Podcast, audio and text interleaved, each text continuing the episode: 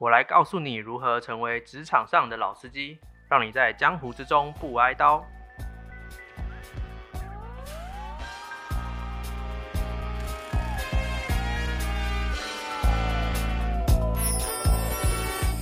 大家好，我是老肖。我是大黑天，你最近有看到那个学测的作文题目吗？你说那个，如果我有一座冰箱，对对哦对，我 我以前的时候，我记得我那时候年轻一点的时候，很爱看村上春树的书，嗯然后看一看，看看看看，后来我就在那个 PTT 上面写了一篇早上我刷牙，然后用了村上春树文体，然后呢，我竟然他写了几千字啊，大概有五千字，然后呢，就是写自己就是起床，然后到挤牙膏完，然后开始刷牙。这样可以写五千字，可以写五千字，然后我本来想要找出来，但是我找不找不到它，欢迎大家去找。应该找不到，我觉得账号应该被删除了。可是我觉得这种事情很可怕、欸，就是有一个文体出现了，嗯，然后你就会看看看，然后就引起你的这个创作欲，然后呢，大家就开始疯了，然后就开始写，然后就是我觉得这就是一样啊，就是比如说以前还有那个金庸写、琼瑶写，有没有？嗯大家就是只要有一个主题以后，那个每一个人都变诗人，对，这次就有网友就写了一个金庸版本的“ 如果我有一座新冰箱就是对啊，像这种东西，我就觉得怎么讲，是网络上面大家就是时间太多吗？”，大家都很想要再考一次学车哦。很想啊，很想吧。你想说，我如果现在在写，会不会得满分？搞不好上台大。搞不好就是做就转系变成中文系。然后像刚刚讲到这种就是流行话题啊，然后很常大家传传传传到后来就不小心走歪，就很常歪楼这样。所以像之前的老高的事情，就是像有点像这样子的感觉吧。你说老高讲尼采吗？对对对，老高我，其实我之前还蛮爱看他，就是讲外星人啊，嗯。还有就是那个来自未来人的预言啊那些。嗯那我觉得像那些东西娱乐性十足，而且其实严格来讲，在娱乐性之下也不会求真实嘛，嗯。所以他就有点像是那个天桥下说书的，嗯，然后讲一讲这些，大家就听听，然后好或者玩有有一些东西，因为我觉得他有点像懒人包吧，就是一个主题性，然后顺便就帮你讲了。因为以前像是什么来自未来人，我就看了好多个不同的文章，或者是什么嗯在印度的。还或者是在日本的，或者是在欧洲的那，然后他就帮你整理，有些人，然后还甚至他还做了功课帮你比对，嗯那我觉得到这边都没有问题，只是尼采这个就有一点麻烦了，因为他毕竟是一个文学，然后呃重要的人物，然后呢，那在这样子的角度之下，如果假设他的怎么讲用功程度或考据不够的话，嗯其实就是很容易遇到这种这种争议出来。嗯对啊，而且就是我们像我们自己在做自媒体，做这种录制这些内容，我觉得我相信他应该是有在之前，应该是在录之前，他一定不会是都没有看过的。嗯那我觉得他也是先做过功课，然后所以呢，在这些整理的内容里面，我觉得有一部分是他的自我解读，就像看电影，然后大家可能会对电影有一些影评、自我的想法。那当然跟做作者本身，甚至是说在那个专业领域下面的想法是不一样的。嗯，那只是说，在这种不一样的状况之下，又是自我解读。那因为毕竟他的那个订阅数非常高，嗯所以今天你到底讲这些东西到底客不客观或正不正确，还是是会被人家拿出来去指教的啦。嗯，对啊，不要不然你觉得嘞？就你刚刚那样讲，还老高很像内容农场的懒人包。不是吗？还是我你们觉得他把它当成真的是教育教育的？我觉得多少会有人这样以为吧，就是因为他因为他其实算真也算蛮有脉络，所以如果你按照他的整个逻辑来看，很多人就会把他误以为是真的。我觉得啊、可是他没有刻意要，对他他没有刻意讲这件事情，就是这也是很多网络上在讨论，觉得说你自己想看，他算是某种科普吧？伪科普，我不知道算不算未科普。那我问你，理科太太算科普吗？可能有些算吧，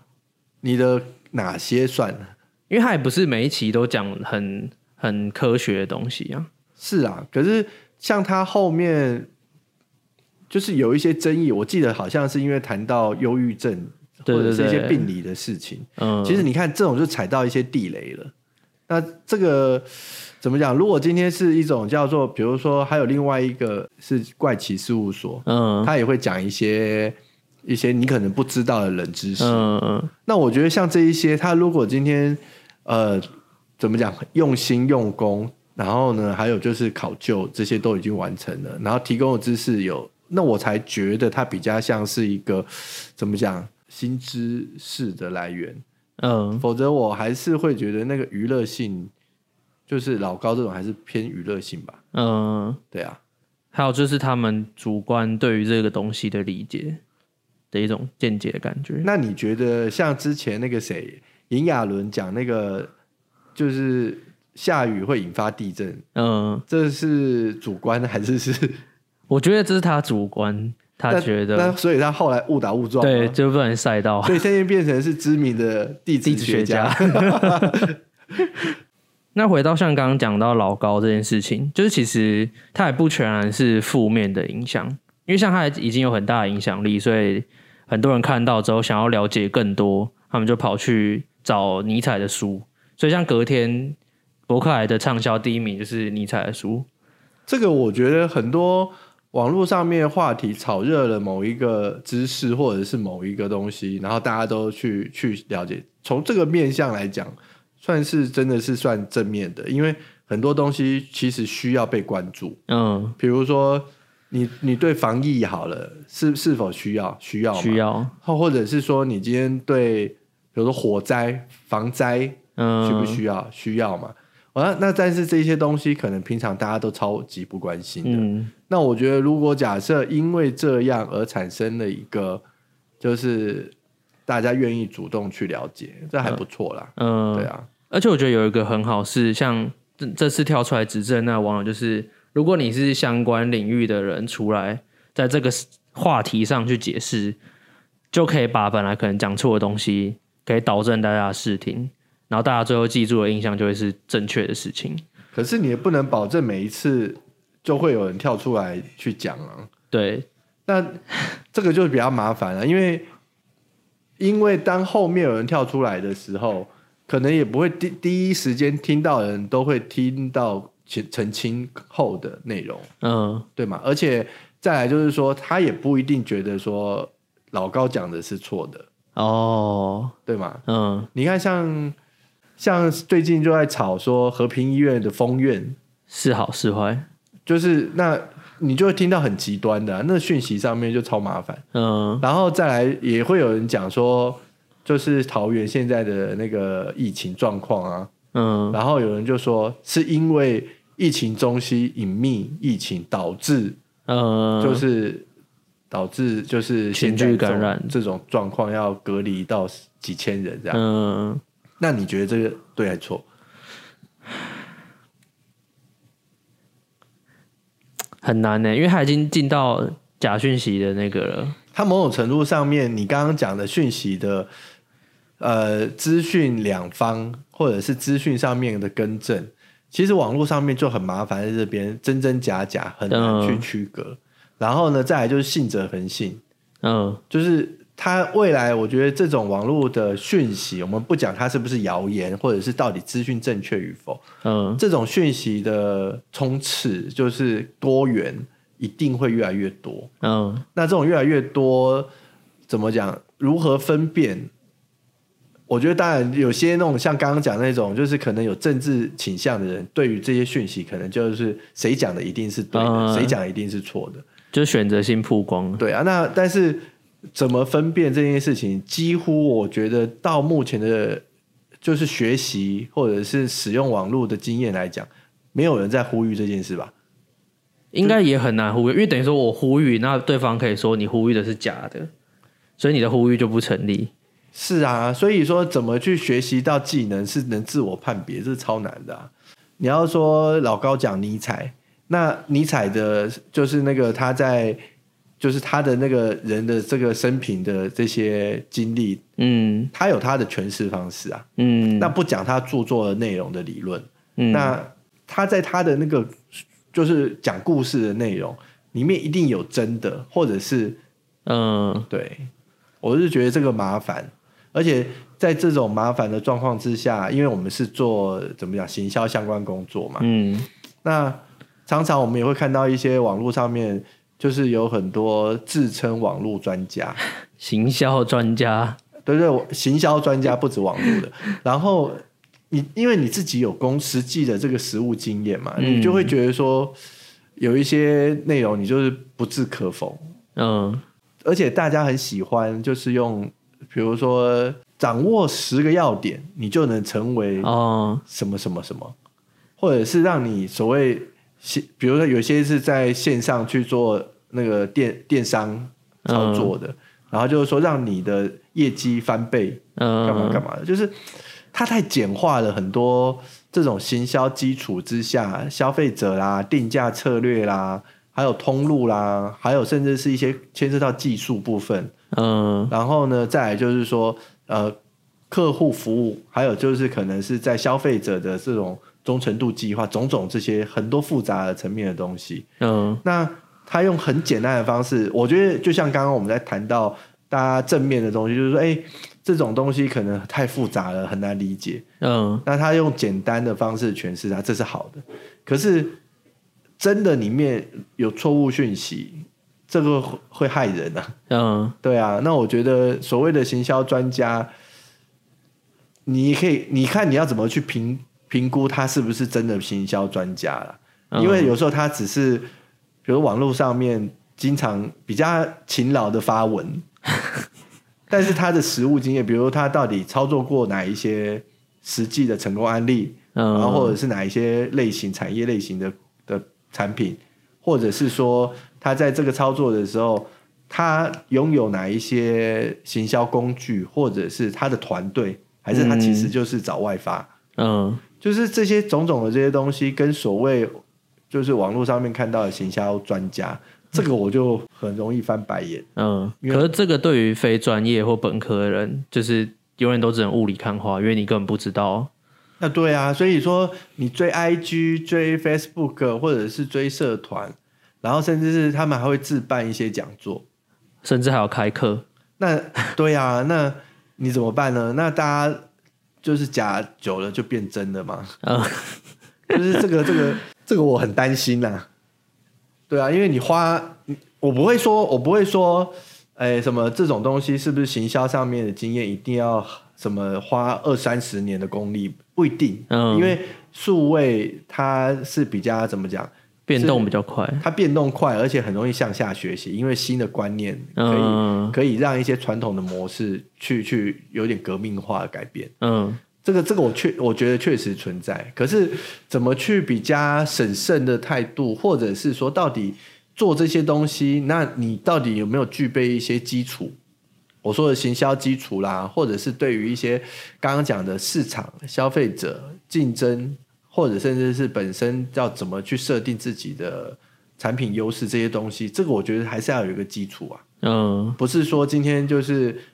怎么讲，就是教你跟风的社群文案写作，嗯，大概只想说哦，那这样我也可以做，然后就变很腐烂，大家都在写一样的东西。这个就会变成就是怎么讲，你只是在像刚刚讲的，如果我有一座冰箱，然后嗯大家就开始写，如果我有一座冰箱，嗯，但是你卖的不是冰箱，对，就是对啊，这种东西不是好像就是说，呃，学习到一种网络的的流行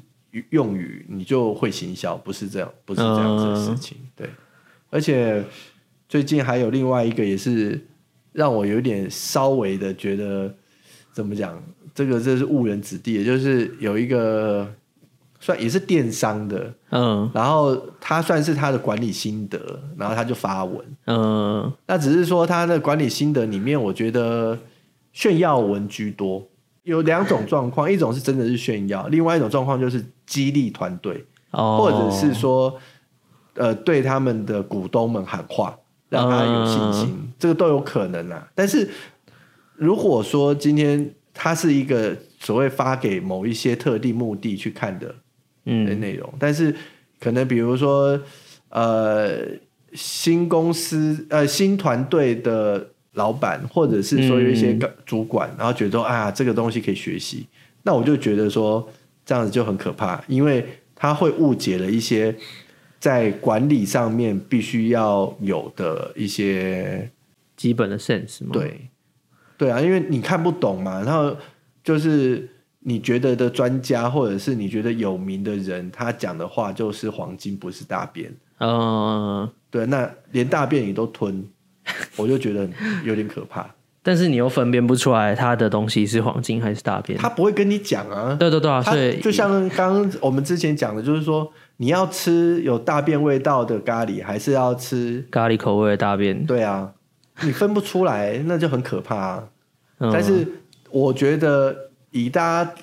就是那一篇那一篇发文之后的按赞跟分享数，我就知道说完蛋了。嗯对，我觉得最重要的地方其实是在于组织的人的管理这件事情。嗯那一件事情里面，我们如果用很单纯的数学来去讲，就是说，嗯当你的收益减掉你的营业费用或者人事成本，嗯就得就会是你的毛利。嗯那所以，如果假设你不赚钱，所以你就把这所谓的人事砍人事，砍掉，那你就会赚钱。这个这个数学应该我觉得小学生也都会吧。嗯可是管理真的没有那么单纯，嗯，就是说你如何节省，甚至是不影响到你的业务发展。嗯，还有就是说人这件事情，就是当你如果很做了很大型大的大刀阔斧的举动的时候，引起引起整整个就是怎么样组织的不稳定，嗯然后呢，甚至是里面会有一些冲突。嗯，我是讲的就是比如主管的管理方式啦，或者是里面的人就觉得，呃，以前可能两个人做的事，现在变成一个人要做啊之类的这种这种很多可能性都会发生。它没有那么单纯的，就是说我把节省一些营业费用就就可以获利。嗯，我觉得这个这个讲法上面就是一个其中一个很大的问题。嗯那再来就是为了另外一个我觉得比较大的状况，就是说为了让一些比如说你有崭新的业务发展，或者是说有新的一个品牌发展的策略出来，嗯所以你把旧的全砍掉，或者是你就是花了就另外投资钱，然后呢去换一个新的。嗯我觉得这件事情也是一个怎么讲，可以做这样子，但是那个投资的成本你也要放到你原来的这个评估里面吧。嗯假设我今天举例，就是我我要卖东西，然后我有一个货车，然后但是货车它就是怎么样能载的东西很少，嗯或者是说它跑得很慢，所以我就买了一台新的货车。嗯然后呢，新的货车不但跑得快，载的东西也多，所以我就可以赚更多了。这个逻辑对啊，可是你买新的货车的成本要算进来吧，哦，对吧？那你你新的货车买的钱跟你以前收益少的钱，这边要综合评估啊。你嗯不能只说我自从换了新的货车以后，我跑得快，卖的东载的东西又多，嗯但是车子可能要几百万，嗯，就是这种逻辑性，就是只有讲好的，没有讲不好的。就呃，也不能讲说讲不讲，就是只讲好的，不是，而是是说他必须把所有的数字面也好，或者是嗯所有的影响要综合起来去讲，否则的话，这个东西就会有一点像一些，比如说那种投资专家在跟你讲的，哦，他只跟你讲就是获利，但是他不跟你讲投资风险。嗯大概就是这种逻辑吧。那像这个，我觉得也是一个从刚刚我们讲说某些行销专家，或者是今天是讲一个组织管理，那嗯大家当然就是常常会发文，然后呢看这些事情，所以就会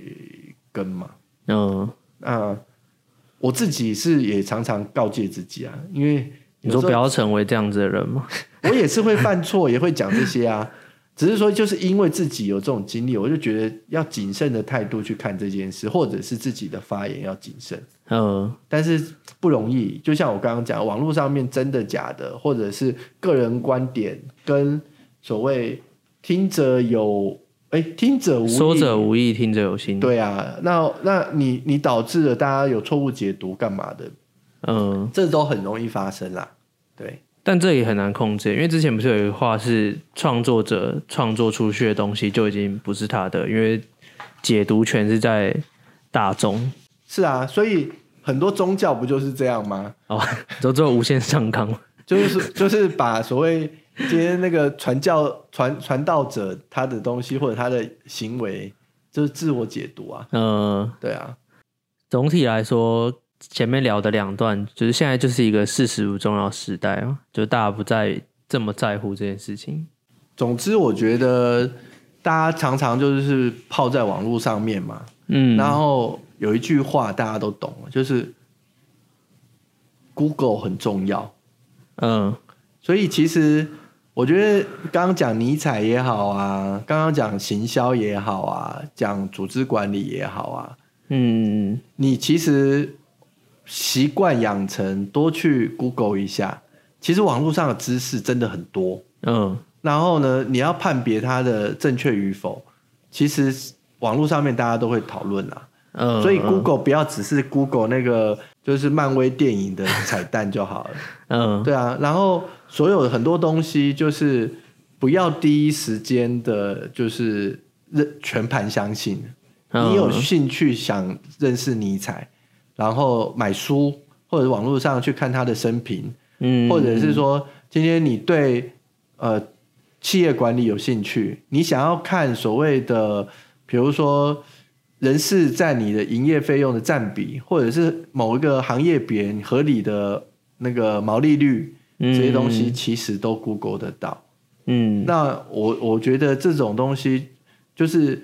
就像图书馆一样，全部的那些资讯内容都在那边，你只要会去使用索引，嗯就看到。你不要都是太真的是懒人包，就是听别人讲了就全部收。嗯那如果懒人包的角度，我觉得就当娱乐性啦，嗯比如说最近的那个娱乐就是那个天竺鼠啊，嗯，天竺鼠车车，对啊，那你你你就知道说最近很流行天竺鼠车车，那你就想说那是什么？你去搜寻一下看一下，嗯。我觉得 OK 啦，没有不好啊。嗯。对啊，而且最近天竺鼠车车以外，就是网络上面很红的一些影音，像那个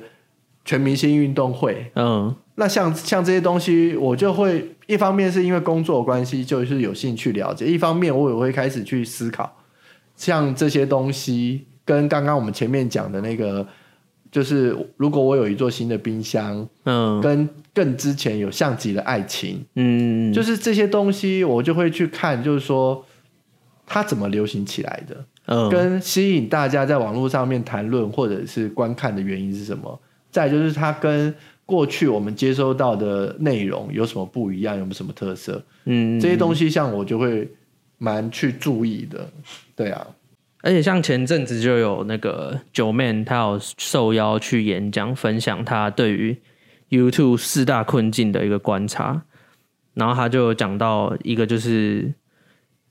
节目精致化，就是这个趋势。很多 YouTuber 开始发展像以前传统节目那种完整的企划，可能有一个主持，然后固定的脚本拍摄流程，然后可能只是每每集的内容稍微做更动这种。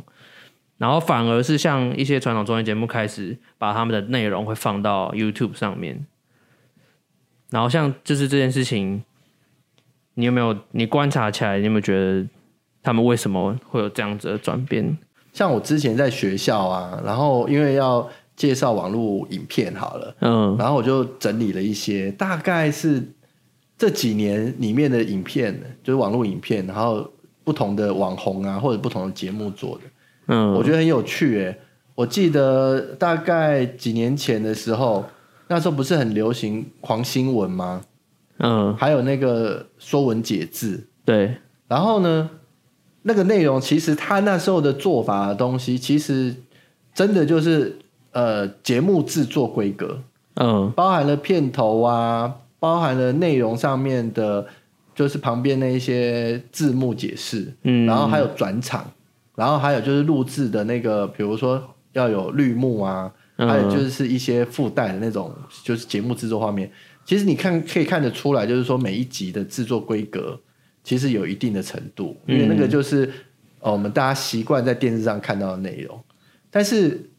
我在播的时候，学校播的时候，学生的反应其实是很低落的。我本来以为是因为主题性，大家那个梗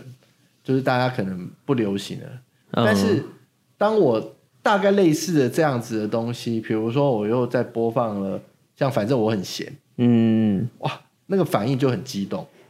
那里面的那种激动包含了就是像反正我很闲里面大家看那个主题的内容啊，嗯，然后还会有一些人不是在那个影片下面留言吗？嗯比如说留呃，比如说他里面对于他们里面诠释的是哪一种态度跟用、呃是哪一个社会主义的内容？对对对，这自己还会去做自我解读。我觉得你可以稍稍的从这个差异点以后，就可以感受到它有一些，就是所谓新形态这件事情的，大家接受程度有点不一样。不管是就是年纪的差异，或者是从传统的东西放到数位上面、网络上面去以后，大家想要看的东西有点不太一样。嗯所以，所以今天我觉得从传统的节目的东西，也许对于脚本要很完整，嗯对于拍摄、演员、主持人，甚至是对所谓的后置剪接很在意。嗯可是，在网络上面，速度啊，还有就是比如说反映真实性啊，嗯，还有就是因为大家可能习惯，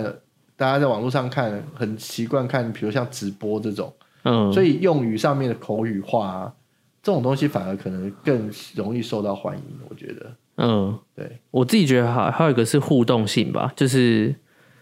像以反正我很闲来说，他的互动性就在于他拍完之后，网友对于他的诠释会赋予他新的意义，然后所以下面网友就会开始讨论，然后甚至让本来里面只是普通的台词变成一个流行用语。我觉得就是传统节目的执行制作的人，嗯，他我觉得他有他的优点。然后刚刚谈到就是说，呃，了解网络语言的人，他也有他的优点。那当然能掌握这两点的人，那我觉得更厉害。嗯比如说，我观察传统式的一些节目制作的，包含就是转换到数位上面，比如嗯像那个全明星运动会啊，嗯那我觉得他们可能比如说在于画面里面，就是从画面去去有情绪，甚至是要加一些效果在哪里这件事情。嗯，还有就是这些人可能他邀请到的都是可能在电视上面的一些主持人，嗯，比如说全明星运动会有像谁陈汉典啦，嗯。或者是有一些是啦啦队，或者是一些已经是算是艺人了。嗯。所以他习惯对着荧幕讲话，而且他知道他的那些、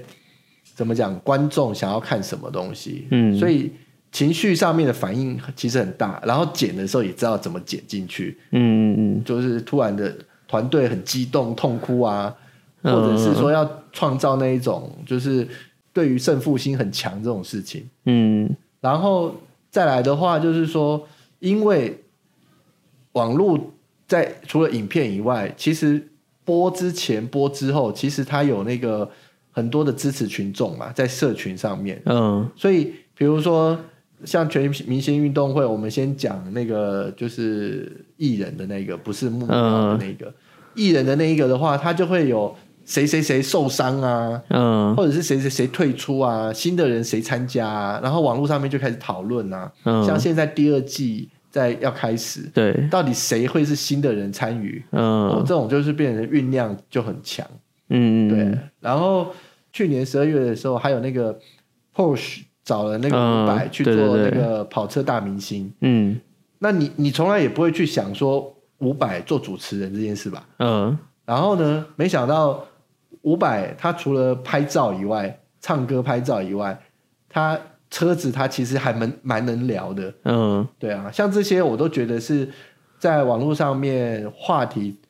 就是怎么讲塑造出来，然后是在于对于刚刚讲的那些就是过去的形式的节目制作的人，嗯我觉得他能掌握的事情。嗯，那另外一个部分就是讲的是从网络开始的。我们如果用木曜能算吗？木曜不能算，因为木曜其实台积也还是一个应该也是一个传统嗯式，然后进入新的数位的。当然，像呃，在这个之下，像他们因为木曜的运动会有很多网红参加嘛，嗯。像像它里面像比如说大蛇丸，嗯。大蛇丸也就是一个非常就是怎么讲，讲求素人，也不能讲素人，就是生活一种化的。生活真实的，对对对对对。那所以你今天看他的体型，就是你会觉得他怎么运动，可是这个反差感，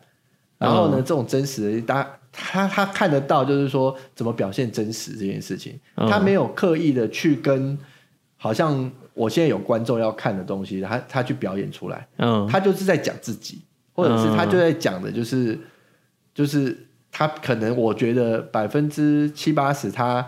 的平常就是这样讲话，嗯，对。所以有点像综艺传统的综艺节目，它的节目效果是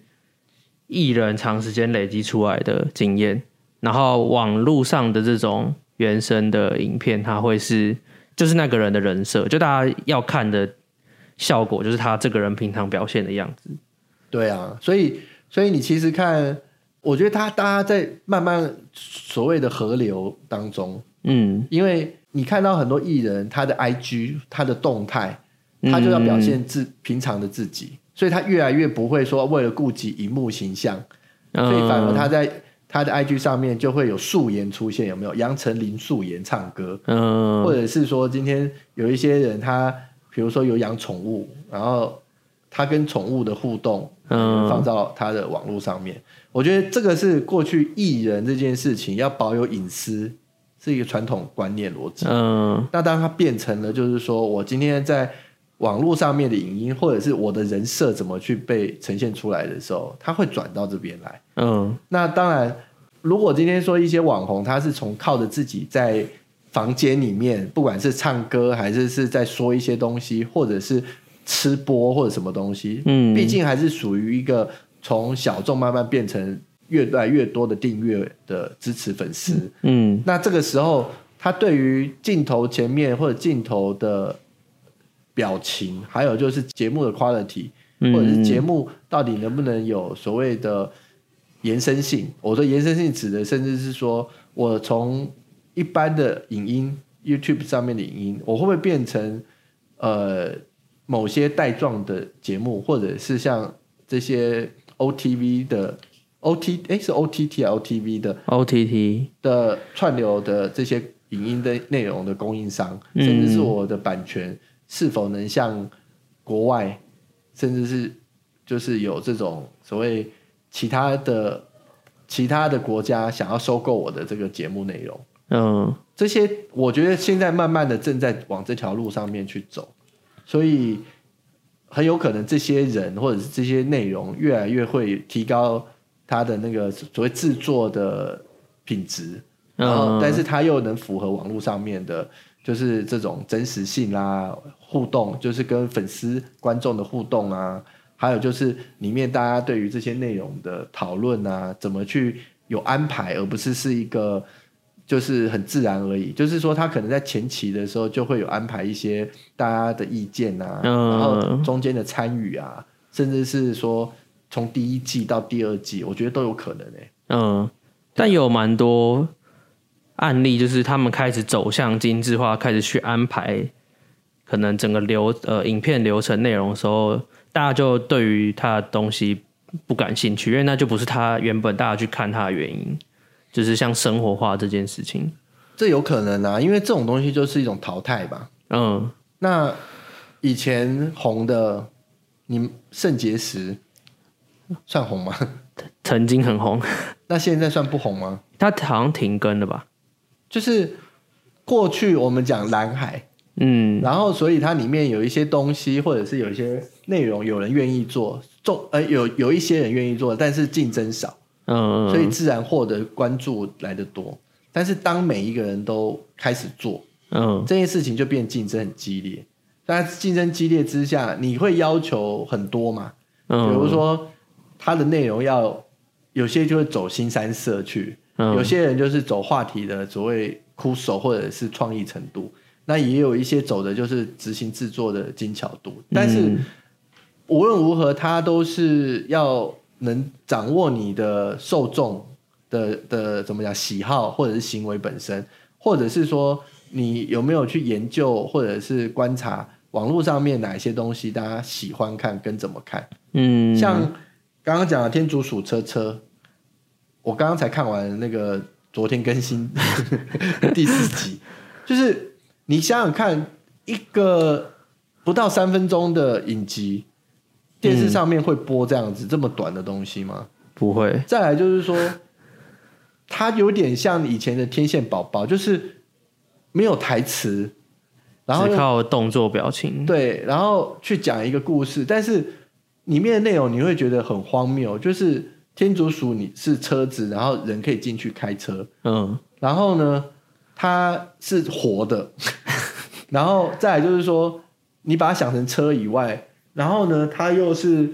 那个羊毛毡做的，嗯。嗯，你你想想看，那制作人 他怎么会弄出这样的东西？嗯。对啊，就是可是跟刚刚讲的那个天线宝宝有点像，然后反而因为这样子，就跟大家平常看的东西不太一样，嗯。然后就创造了关注。在之前还有另外一个影片，你们应该也看过，也是日本的 Mikey，嗯，那也是一样，就是假人当成主角，对对对，哦然后帮他配音。对啊。后来还有广告用，顶 Coco，对对对。对啊，毅力性顶 Coco，对对对，就是它就变成是某种符号吧。我讲的是影像文的符号，嗯，所以羊毛毡跟天竺鼠等于天竺鼠车车，大概就被连接起来了。嗯然后呃，影片长度很短，嗯跟还有就是里面的内容是没有台词，大概它的影片结构已经被它的公式化已经定下来了，操作模式是这样。嗯对啊，那我觉得这个是在做算是网络影音的人也可以去思考，不是就想说讲个梗，然后就是自己演就嗯，OK 了。其实这件事情，像你最近有看师姐的 Podcast 吗？有，他也是在创造一个自己的既定格式啊，嗯然后所以他就是跟同事的对谈，甚至是把人生经历都当成每一集的主题。嗯，对啊，这也是一个哎，举这个例子可以吗？可以吧？吸他的粉，啊，哦欢迎关注。那我我觉得像这种就是呃创造自己收视节目内容的格式是还蛮必要的，因为你又不用像以前在电视有秒数、时间长短，甚至是还有广告破口这种事情。嗯。你为了要让他们看下去，或者是习惯你的东西，所以你会讲什么，跟你的结构是什么东西，你自然就吸引一些人。嗯，像馆长的，就是不断的骂《三字经》，对，然后 什么东西先骂完《三字经》，然后结果你发现语助词全部讲完脏话以后，就是重点词没有。对啊，就是这样。但应该是刚刚的感觉有点像是不管怎样，就是同中求异嘛。就不管你是在表现形式上，或是你的主题内容上，你去在当当时跟别人做出不一样，你就有机会成为大家关注的焦点。诶，可以这样讲，但是我觉得还有另外一点，就是说，过去在话题大过于所谓就是气化的完整性是是 OK 的，嗯。可是现在我觉得要并行的，就是你的话题性要有，那你气化力也要强，嗯。然后呢，你才能在你的产制的内容对于这些人，就是你听的人来讲，哎，收看的人来讲，都觉得说，哎，这个东西我值得我订阅。嗯对，要要为了得到一个订阅，其实花的功夫会越来越多啦。嗯，因为长得像的东西真的太多了。对啊，而且刚刚讲鱼目混珠的东西也很多。嗯那为了为了要那个，算是说，为了要冲自己的知名度，有时候乱说也都就在说啊。那我觉得这样不太好。嗯对啊，要资讯上面还是要某种程度上面真的是要有一些客观，或者是为自己说的话负责。。对啊，嗯，嗯，然后这刚刚有讲到天竺鼠车车，我们现在就来分享一个蛮有趣的新闻。因为哦，先讲一下天竺鼠车爆红嘛，所以 Discovery 他们就有说，就是呼吁大家想养的话，就是不要弃养。还有就是天竺鼠有很多介绍跟新闻，然后就有人发现说，瑞士有立法禁止人民只养一只天竺鼠。那要两两只啊。对，就一直以上，他他说天竺鼠很容易孤单而死，所以就是要大家就是不能只养一只。然后因为这样子，还有出现就是相亲的生意，就是帮天竺鼠配对，让它可以有一个美满的下半生。那你以前小时候有养过斗鱼吗？没有，斗鱼那时候养的时候也说要养两只，可两只是要让它斗吧？对，要不然不斗的话，它们就没有颜色。啊，是这样吗？我不知道啊，完了完了，刚刚我们又开始散播谣言。好啊，但反正也不止天竺鼠啊，因为人也是一种很很怕寂寞的动物。所以要鼓励大家在现在天气变冷的时候，要赶快脱单。呃，或是群聚群啊，啊不对，现在不能群聚，不能群聚哦，不能要记得戴口罩。戴口罩可以约会吗？好像嗯，在在人少的地方可以，哪里人少？你要推荐吗？家里沙发 看 Netflix，